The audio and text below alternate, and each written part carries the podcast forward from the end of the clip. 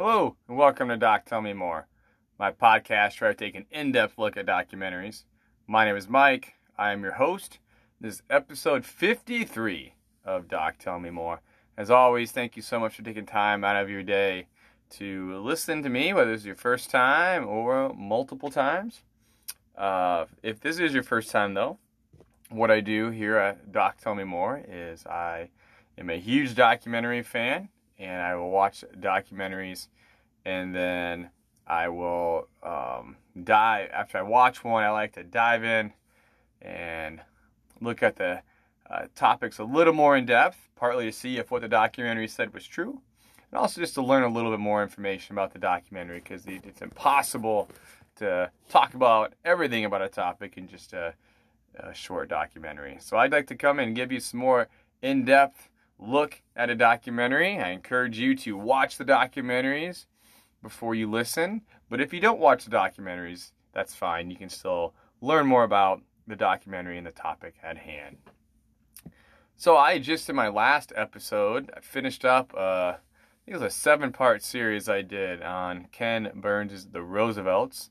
Uh, that looked at Franklin Roosevelt, Teddy Roosevelt, Eleanor Roosevelt. I encourage you to go back and listen to that one. And and I've done past episodes on the Civil War, World War II, uh, baseball, The Last Dance, and college football stuff as well.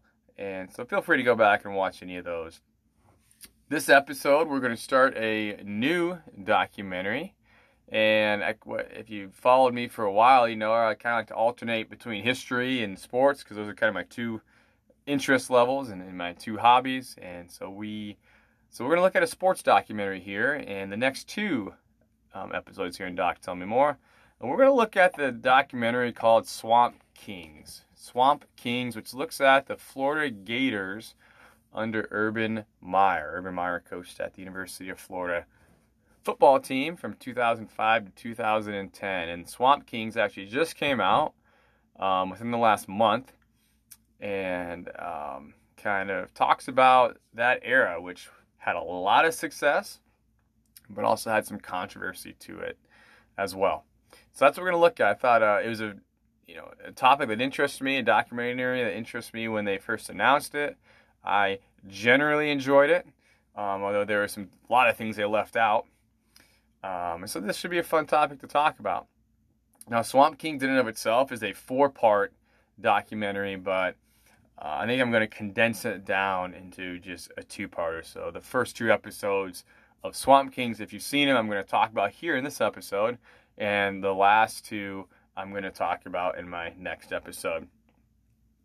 So my goal here with Swamp Kings, uh, as we're diving deep, um, we're going to look at, um, like I said, the documentary focuses on the Florida Gators under Urban Meyer for that five-year stretch. You know, this episode I'm going to look at the history of Florida football briefly to kind of give you an idea of what Florida football was like before Urban Meyer got there. Then I'm going to talk about a little bit of background on Urban Meyer that they left out in the documentary. And then um, we're going to go all the way through his first two seasons at the University of Florida, the 2005 and 2006 seasons. Then we're going to end there and pick up the rest in the next episode. So, uh, kind of sit back, relax, and uh, we're going to talk about Swamp Kings again. The uh, six-year run of Urban Meyer at the University of Florida, which uh, again had a lot of success but some controversy. So here we go. So, like I said, uh, University of Florida football. Um, uh, certainly, when I grew up, started watching college football um, in the '90s. Um, they were a really strong program, and Urban Meyer certainly um, had some success there. And even Florida now is, is considered a generally a top tier program.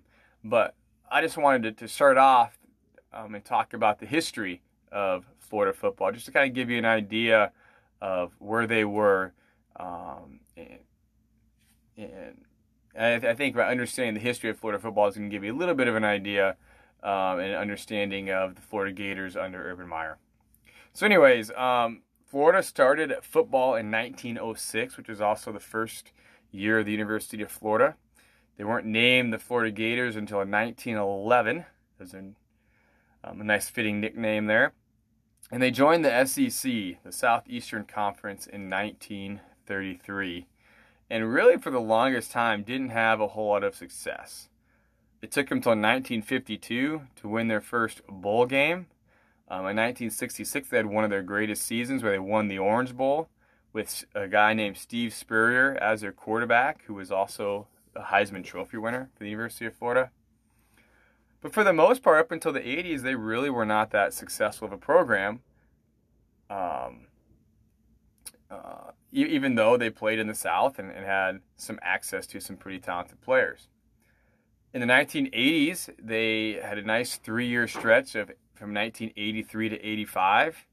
Um, in 1983, they were 9 2 and 1.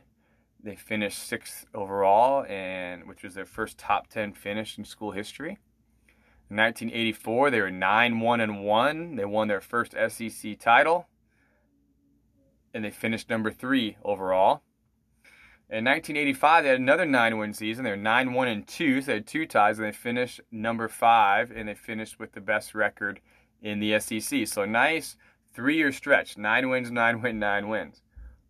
So the problem though was is that in 1984, in the middle of this run, their coach Charlie Pell ended up being fired for recruiting violations. Um, and so this SEC title they actually ended up winning in 1984 was later vacated. And then in 1985, even though they actually finished with the best record in the SEC, they weren't allowed to win the SEC title because they were ineligible because of recruiting violations.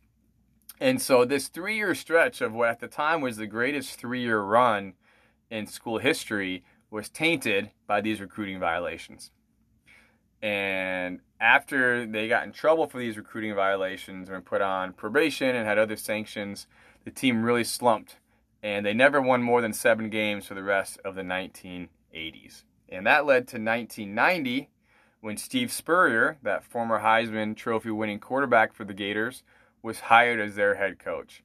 And so, up until that point, up till 1990, the University of Florida had no SEC titles that were official, that they hadn't vacated, or no top 10 finishes that weren't tainted by recruiting violations. So, up until 1990, Florida football really hadn't done anything in college football history.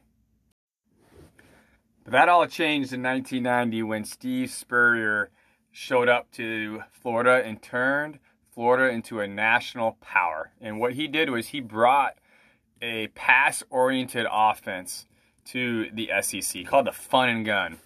And it was just really revolutionary in the SEC, which was typically more of a run oriented conference. In his very first season, he won the SEC title Although again, Florida was ineligible because of recruiting violations that had happened before. Um, but then he ended up coaching at Florida for 12 seasons, and he won 10 games in nine of those seasons. He finished in the top 10 nine times. He won the top five. He was in the top five six times, and he ended up winning six SEC titles. After Florida hadn't won any, he'd won six. In 1995, he lost in the national championship game and came back in 1996 and won the national championship. Steve Spurrier was 122, 27, and 1 in 12 years as a coach at Florida. He only lost 12 game conference games in those 12 years. And he was the reason why Florida was the top one of the top programs in the country. And when I grew up in the 1990s, this was the Florida team I remember, a national power that pretty much won or was in the mix for the national title every year. Uh, they rarely lost at home, called the Swamp. Now, then he resigned in 2001 and he accepted the Washington Redskins head coaching job in the NFL. And so, so Florida football, not good. Spurrier comes, national power. And then Florida looks to um, try to maintain this national title um, aspirations or this national national title, maintain their national kind of title status year in and year out.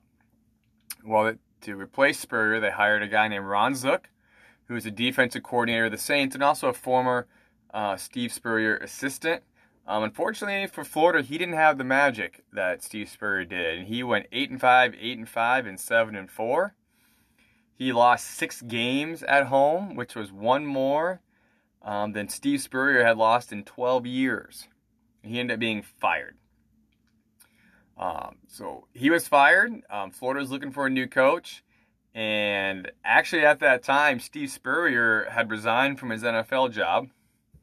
And there was actually talk of him going back to Florida. Um, Spurrier actually was initially interested, but then he took his name out of the running. And that's when Florida shifted to looking at a guy named Urban Meyer to then try to bring Florida football back to glory.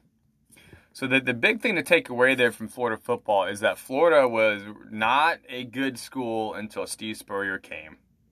Steve Spurrier built the Florida Gators, and then when he left, they were bad again. So really up until this point, Steve Spurrier was Florida football. And Florida was looking to hire someone who could replicate that Steve Spurrier um, success and really, there's questions of could they even do that? Because up until this point, only one person had won, and that was Spurrier. And so, um, eventually, when Florida did their search, they ended up hiring Urban Meyer um, to try to become that coach that could um, re- replicate the success that uh, Steve Spurrier did. So, who was Urban Meyer at the time? He was definitely the hot coaching name um, when he accepted the job at the University of Florida. Now, he had been an assistant at Ohio State in the 1980s um, and Notre Dame in the mid to late um, 90s. Uh, his first coaching job was at Bowling Green. Um, the year before, Bowling um, he was hired at Bowling Green. Bowling Green was two and nine, and then he was eight and three and nine and three in his two years at Bowling Green. Um, he had a quarterback named Josh Harris, who um, in by, in his first year, or excuse me, in uh, 2002, the second year that Urban Meyer was there, threw for 2,400 yards, rushed for 700 yards, and accounted for 39 touchdowns. Um, and so, and he was the the type of kind of prototypical quarterback that Urban Meyer was looking for a guy that could throw the ball, but also was a dangerous runner as well. So Urban Meyer was there for two years.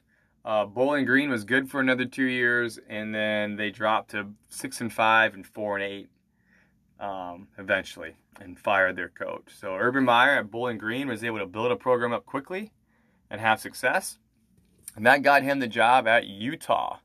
Now, the year before Urban Meyer got to Utah, Utah was five and six. So again, another program that was not good.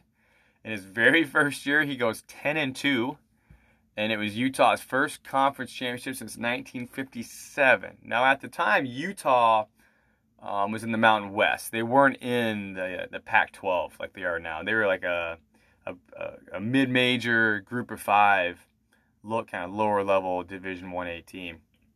In year two he tops his first season by going 12 and 0. Um, and he did this with uh, a, another quarterback that was a run pass threat, and that was by the name of Alex Smith. Now, Alex Smith had only four yards passing total in his career when Urban Meyer showed up. In his first year, he had 2,200 yards passing and 450 yards rushing. In his second year, he threw for almost 3,000 yards, rushed for 600 yards, had 42 total touchdowns. And Alex Smith ended up um, he ended up uh, with a final starting record of 21 and one at Utah. He was a Heisman finalist. He was a number one pick in the draft, the same draft Aaron Rodgers dropped to the 20s. Ended up playing 16 years in the NFL. Uh, so again, Urban Meyer really was looking for these types of quarterbacks that really dual threat quarterbacks, which which is pretty common now, but really wasn't common as much back then in the 90s, early 2000s. Now, as I mentioned, Utah was 12 and 0 in Urban Meyer's second year in Utah. Now, that was very significant because um, of how, uh, at the time, of something called the BCS, which some of you might remember the BCS. and what it was. Um, some of you might not know what the BCS is, but the, the BCS um, was called the Bowl Championship Series, and it was created in 1998 in order to try to pick a national champion. Don't have a whole lot of time to really get into this. The long story short is, for decades and decades, there was never a national championship game in college football. Teams would go to bowl games, and then after the bowl games, people would vote for the national champion. The BCS was really the third iteration of a system that pitted a try to make a national championship game that would pit the number one versus number two team. Um, there was a, a lot of criticism in this process, in that it was biased towards teams that weren't in one of the five major conferences, like the Big 12, the Big 10, the Pac, at the time, Pac 10, um, SEC, and ACC. Those were the main power conferences. And teams from Utah's conference, like the Mountain West, even if they went undefeated, typically weren't invited. And but but in um, in 2004 when Utah went undefeated and went 12 and 0, they became the first team to be selected by the BCS to go to a major bowl game. So the BCS um, had a national championship game, and it also had multiple other um, bowl games that were called BCS games. So games like the Orange Bowl, the Rose Bowl, the Fiesta Bowl, really big time bowl games. And so not only did they pick the national championship games, they picked these other prestigious bowl games. And if you weren't in a major conference, you pretty much almost you pretty much never got selected to go to these games. Well, Urban Meyer's Utah team that went 12 and 0 became the first non kind of major conference team to get selected to go to it. So they went to the Fiesta Bowl. They were, they were, they were called a BCS Buster, the first non-major conference team to make a BCS bowl game, and they ended up beating Pittsburgh 35 and seven. Um, and they actually paved the way for future non-major teams to make these types of games, like uh, TCU, Boise State, Hawaii actually made it one year as well, and that started with Urban Meyer at Utah. Um, and Urban Meyer's success at Utah really started Utah on a really successful path. And Utah eventually joined the Pac 12 and became a major conference school. Um, they've won actually two Pac 12 titles um, since they've been in the Pac 12, and actually they're going to join the Big 12 in 2024. So Urban Meyer um, made Utah a major conference team, and also, again, um, pioneered these non major teams of getting into bigger bowl games. So obviously at this time, because of his success at Utah and before that Bowling Green, he was the hot option. And so Florida was after him, but also Notre Dame was after him. And eventually Urban Meyer narrowed down his next job to Notre Dame in Florida. Now Urban Meyer actually had three outs in his contract where he could leave for these three jobs. Um, and his contract was Ohio State, Notre Dame, and Michigan. So Notre Dame was actually a school in his contract that he could leave. He could get out of his contract. And so, uh, and Meyer had actually called Notre Dame his dream job at one point. He's Catholic, and a lot of people expected him to take the Notre Dame job. And then they were stunned actually when he took the Florida job. Florida hired him to replace Ron Zook. Um, now, Meyer later said that he t- picked Florida because he felt that Florida had a better roster and that he knew he had to win immediately. So he felt like he had to go with a better talent. But he also knew he had more access to talent in Florida to recruit. He could just, he'd have less time on the road on the recruiting trail because of the talent in Florida. He also thought it would be extremely tough to recruit to Notre Dame. So he ended up picking Florida, and, and Notre Dame ended up hiring Charlie Weis, who was the offensive coordinator of the Patriots and he went won nine wins, then ten wins, then three wins, then seven wins, and then six wins, and was ultimately fired. So that is the history there of um, you know Urban Meyer and Florida, Florida's success, or not success but history, um, and how they eventually became a national power. Urban Meyer's history, and how um, he got the Florida job, and he was expected to return Florida to national prominence and really expected to do it quickly. Um, and that was the task he was given when he took over. Now, Urban Meyer's um, bread and butter, I was going to say secret, but not really a secret, but big staple and reason for his success uh, everywhere he went was um, was the spread offense which was just starting to take hold in college football now. If you watch college football nowadays, the spread offense is just everywhere. And a lot of offenses, maybe even most of them, have spread offense principles. And they, there's even a lot of spread offense principles in the NFL. But back in 2005, the spread offense was fairly new and maybe run by some colleges in smaller conferences, but not necessarily at the big boy conferences, which still ran a lot of pro style offenses where quarterbacks under the center, quarterbacks not necessarily a runner or fast, hand the ball off to a running back, blocked by a fullback. You're not necessarily passing, you know, 30 times a game or running 80 plays. Um, so Urban Meyer used the spread offense to, to you, excuse me. So Urban Meyer um, was just unique at the time because he used the spread offense. And there's a lot of questions about whether or not his offense could work in the SEC. So the spread offense, if you don't know what the spread offense is, um, it's been using it's been used by some coaches as far back as the 1920s. But um, Jack Neumeier, who was a coach of a high school in California called Granada, Granada Hills High School um, in in the 70s, um, he is considered to be one of the fathers of the spread offense because numerous coaches copied him. Now, there's another coach from the 1920s called Rusty Russell, who coached high school football in Fort Worth, who also used the spread. But both um, actually coaches, both Neumeier and Russell, came up with this independently. So Neumeier in the 70s didn't know anything about Rusty Russell when he ran the spread.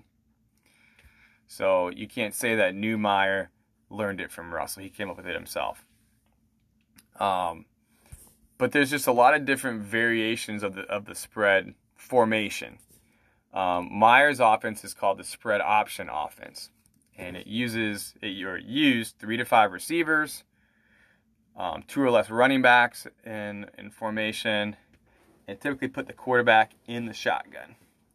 The quarterback was typically a dual threat quarterback, a guy who could run or pass.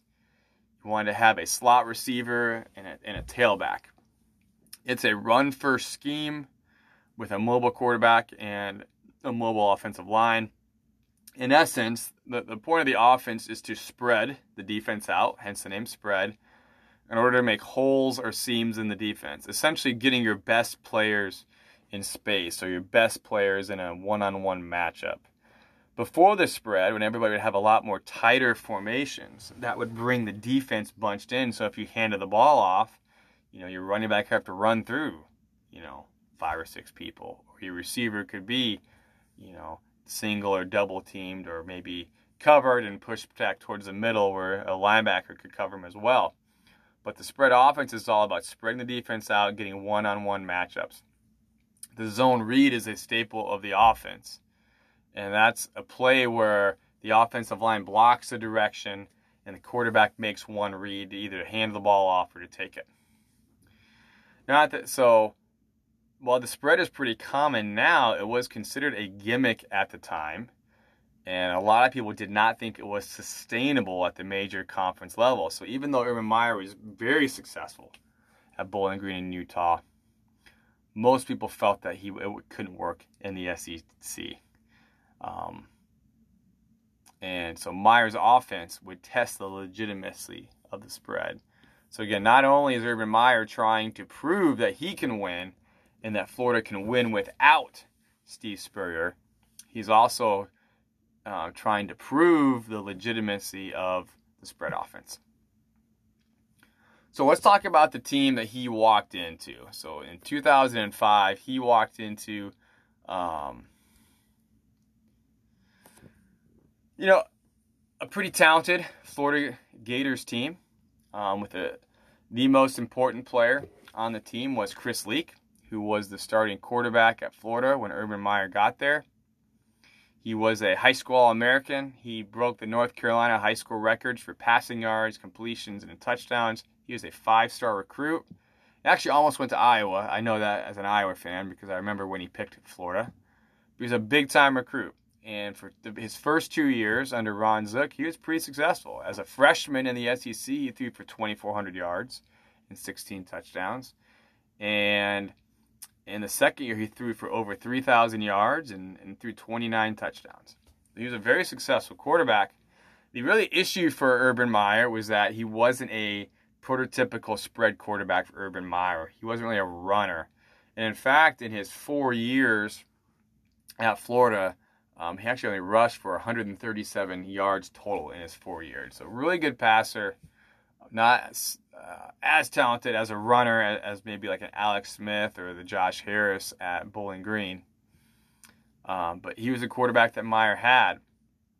Um, So it kind of Urban Meyer had to figure out how to um, make Chris Leak work work in his offense. Um, Brandon Siler is another important player on the 2005 Gators. He was really featured prominently in the documentary. Um, he was actually as a, the uh, the SEC Freshman of the Year, a defensive lineman in 2004. And Urban Meyer in the documentary said that he really considered him the leader of the 2006 team. Um, so Chris Leak is really your best offensive player. Brandon Siler is your best defensive player. So 2005, um, even though it's Urban Meyer's first year, he's expected to come in and win an SEC title and restore Florida. And he started off pretty strong. Um, he beat their preseason number 10. They beat Wyoming. They beat Louisiana Tech. Uh, they beat Tennessee, who was number five, and then Kentucky. Um, so they started off 4 0. But then their first loss came. They lost to Alabama um, at Alabama. And then the, while they would beat Mississippi State, they then lost to LSU at LSU. So ended up having two losses. Um, they responded by beating Georgia, who's number four, and Vanderbilt. And so then they come to their last SEC conference game of the season, needing to beat South Carolina. Now, South Carolina was not good, but their head coach was none other than Steve Spurrier, the former Florida coach. And a documentary said it had been like 60 years since South Carolina had beaten Florida. So all Florida had to do is beat South Carolina, and then they would win the SEC East. And it was at Florida, and instead Florida lost 30 to 22, um, and lost the SEC East title, and which was just uh, uh, tough on Florida for a number of reasons. It a lot of people felt like it proved that the spread offense couldn't work. It, they made people wonder that no, maybe Steve Spur is the only one that can win at Florida. Um, Florida would respond and beat Florida State, but finishing with uh, you know three losses and and then not winning the SEC East when you had it was considered a disappointment. And um, Florida ended up getting stuck playing actually my favorite team, Iowa, in the Outback Bowl. Um, I don't want to get distracted here and, and, talk about this bowl game a whole lot, but um, Florida ends up beating Iowa in the Outback Bowl um, in kind of what is considered one of the worst officiated games in college football history. If you go to YouTube and YouTube the 2006 Outback Bowl, you'll kind of see what I'm talking about. Um, a long story short, Florida was up 31 to 7. Iowa rally to, to put the score to 31 to 24, 90 seconds to go. Iowa does an onside kick and recovers it, but the officials call offside. Um, the replay showed that that was not the right call, and um, uh, the officiating crew later said that, that they had made the wrong call. And I'm pretty confident that officiating crew was suspended, but anyways, um, Florida kind of wins an ugly Outback Bowl. Um, to kind of finish the season on oh a little bit of a higher note there. Uh, but they ended up going nine and three in 2005. They finished 16th overall in the coaches poll and 12th in the AP poll. But either way, that was considered a failure at the University of Florida in 2005. Um, Leak passed for over 2,600 yards. Um, he passed for 20 touchdowns. Um, but again, um, Florida didn't win, and and then um, at this point, um, you know, in the documentary, Urban Meyer talks about how he felt like he was on the the hot seat after this one season, and so going into 2006, um, people really there was a lot of pressure on Florida to respond and at least at minimum win an SEC title. So after Urban Meyer's disappointing first year, he goes out and signs the number one recruiting class in the country. They had four five star players and 17 four star players. So, five star, um, if you don't know, recruiting rankings is the, the top of the top. Players are rated on either on a scale of one to five, and very few players get a five star. That is considered the top of the top, and four star is that next level. So, they recruited 21 four five star players. A typical recruiting class will have anywhere from 20 to 30 players in it. So that's really good. And this is really the main reason for the success that Florida would have in kind of throughout the rest of Urban Meyer's tenure, this amazing recruiting class that they got. And there's really three players that highlighted um, this class. The first one you probably have heard of, that is Tim Tebow, um, who is one of the top quarterback recruits in the country.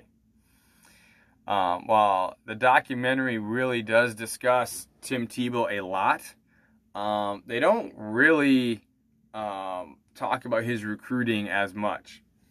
Uh, Tim Tebow grew up a Florida fan, and his parents went to Florida but he almost went to Alabama. He was very close to going to Alabama to play football at Alabama.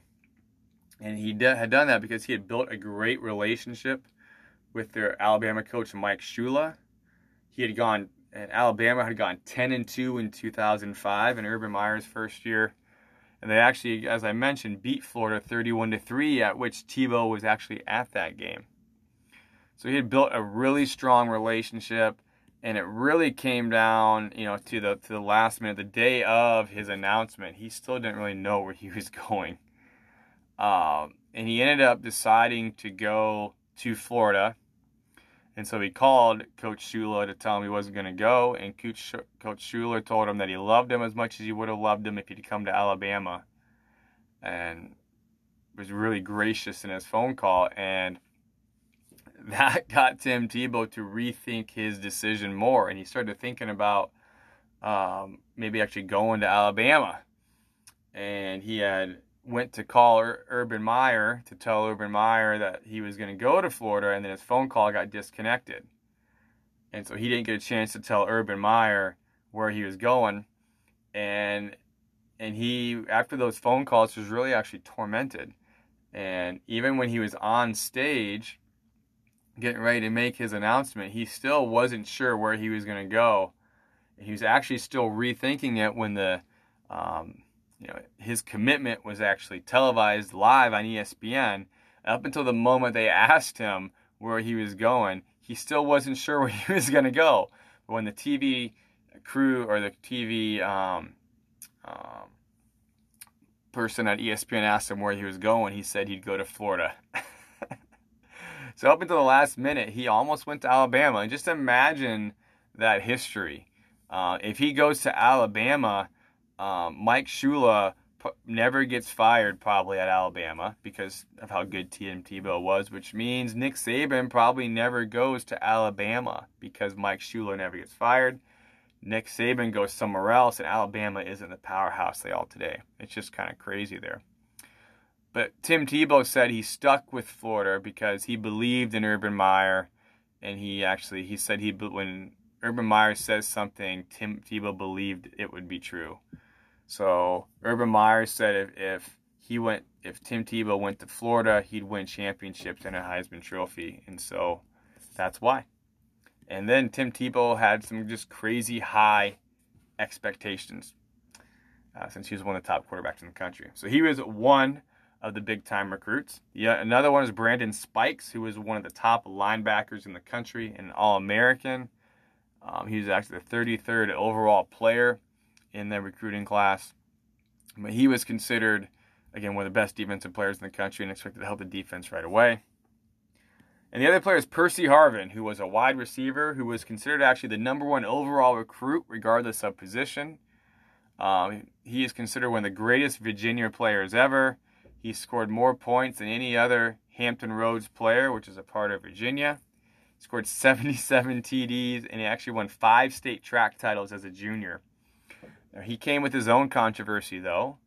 Um, he was suspended for his last two football games in his senior year for making contact with an official.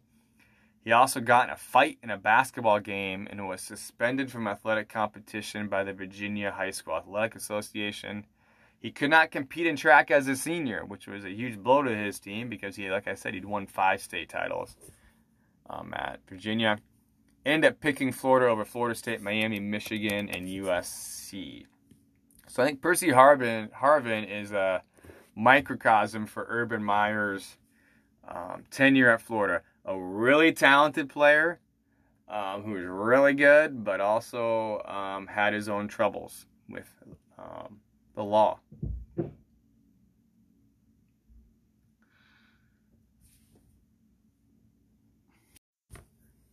So the 2006 season, um, er, Florida is expected with this new recruiting class combined with the returning veterans uh, to be a national championship contender.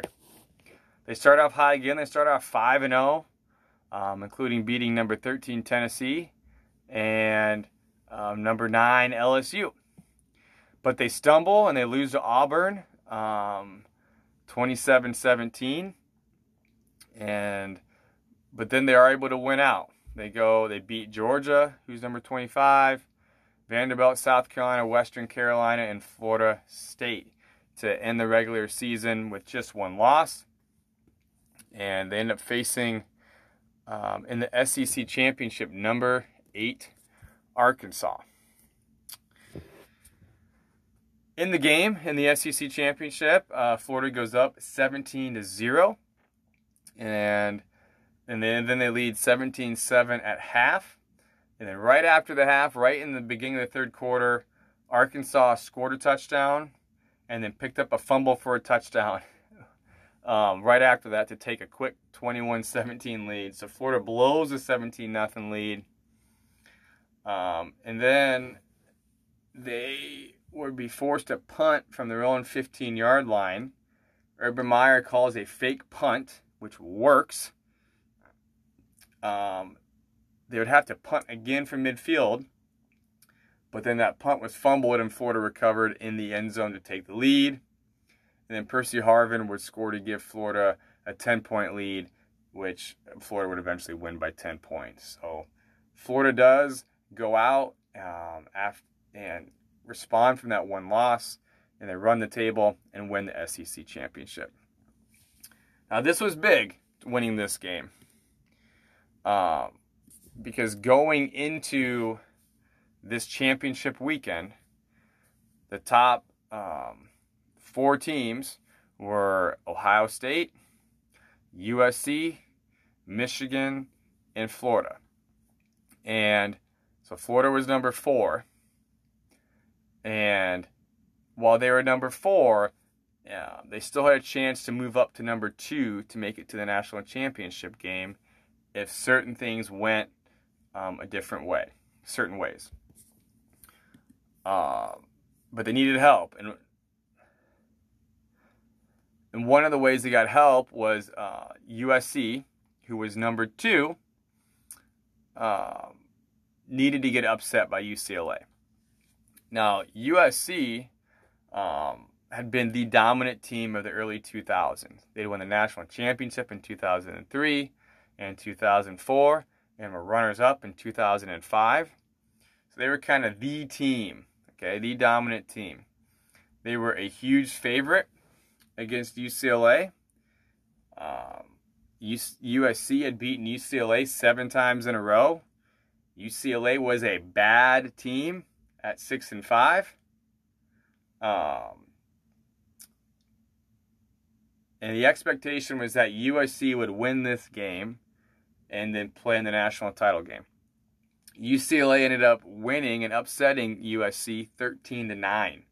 And that broke USC's record of 63 consecutive games with scoring 20 points.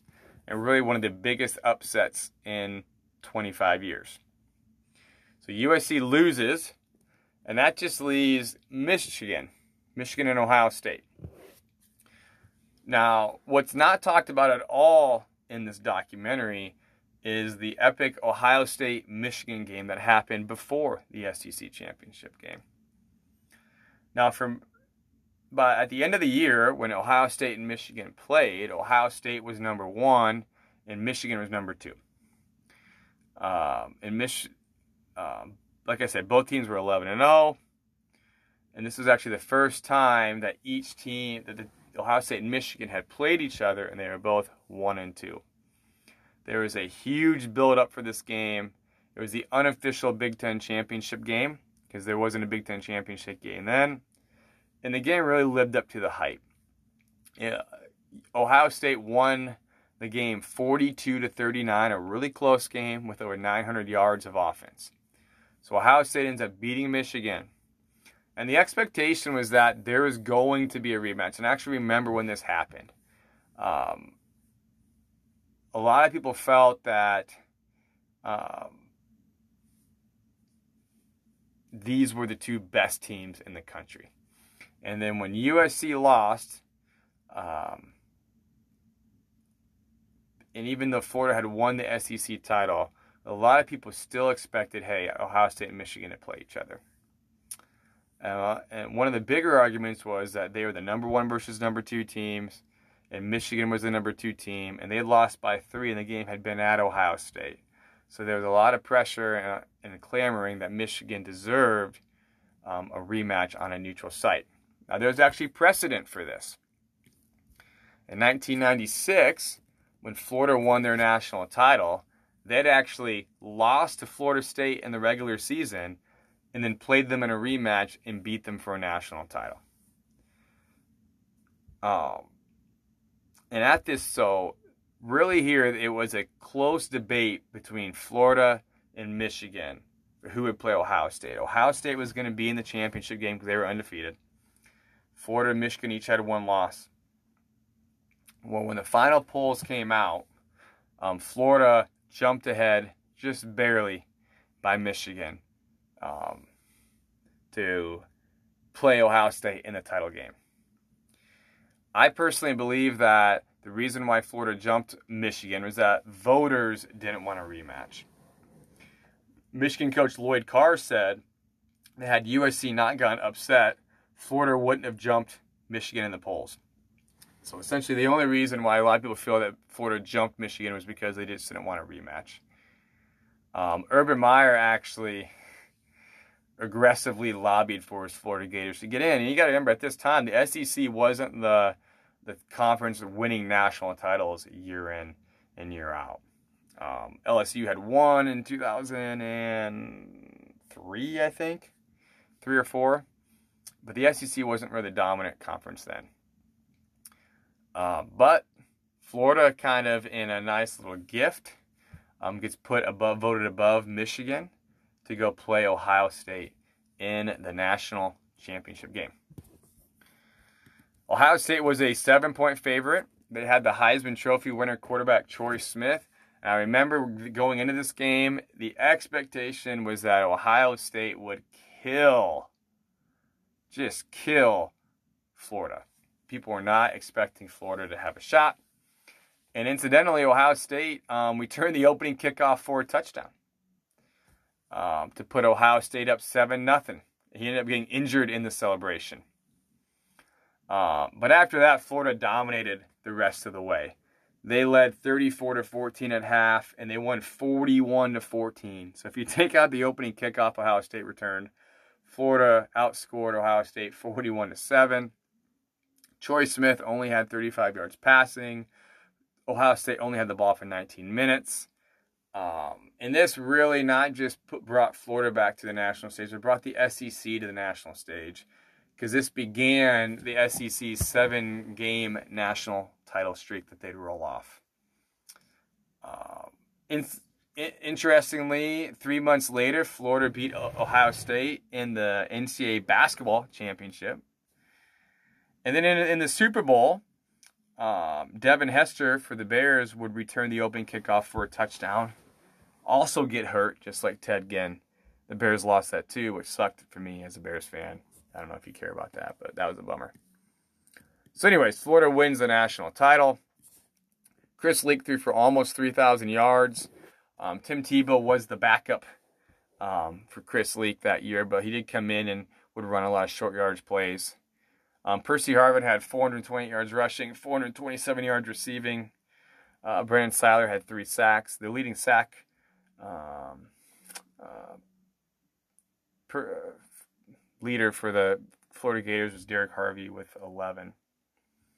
So in just two years, um, Urban Meyer replicates his success at Bowling Green in Utah and having you know a great second year. In this case, with all the talent at Florida, he wins the national title. Now, um, I'm kind of getting towards the end of what I want to talk about here on in this episode here of Doc Tell Me More. I pretty much focused this entire episode on maybe the positive, the history of Florida football, Urban Meyer's history. They come combined, they go win a national title.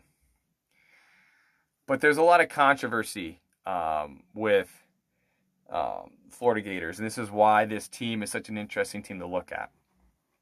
And what makes this team so interesting, excuse me, interesting is that despite the success that they had at Florida, they had a lot of players get into trouble. And really, the biggest stain on Urban Meyer's time in Florida is the large number of arrests that he had. And they actually had 31 arrests by 25 players in his six years at Florida. Now, there were a, a couple that happened in 2005 and 2006, but most happened after 2006. You might be like, well, why were there so many arrests that happened after 2006?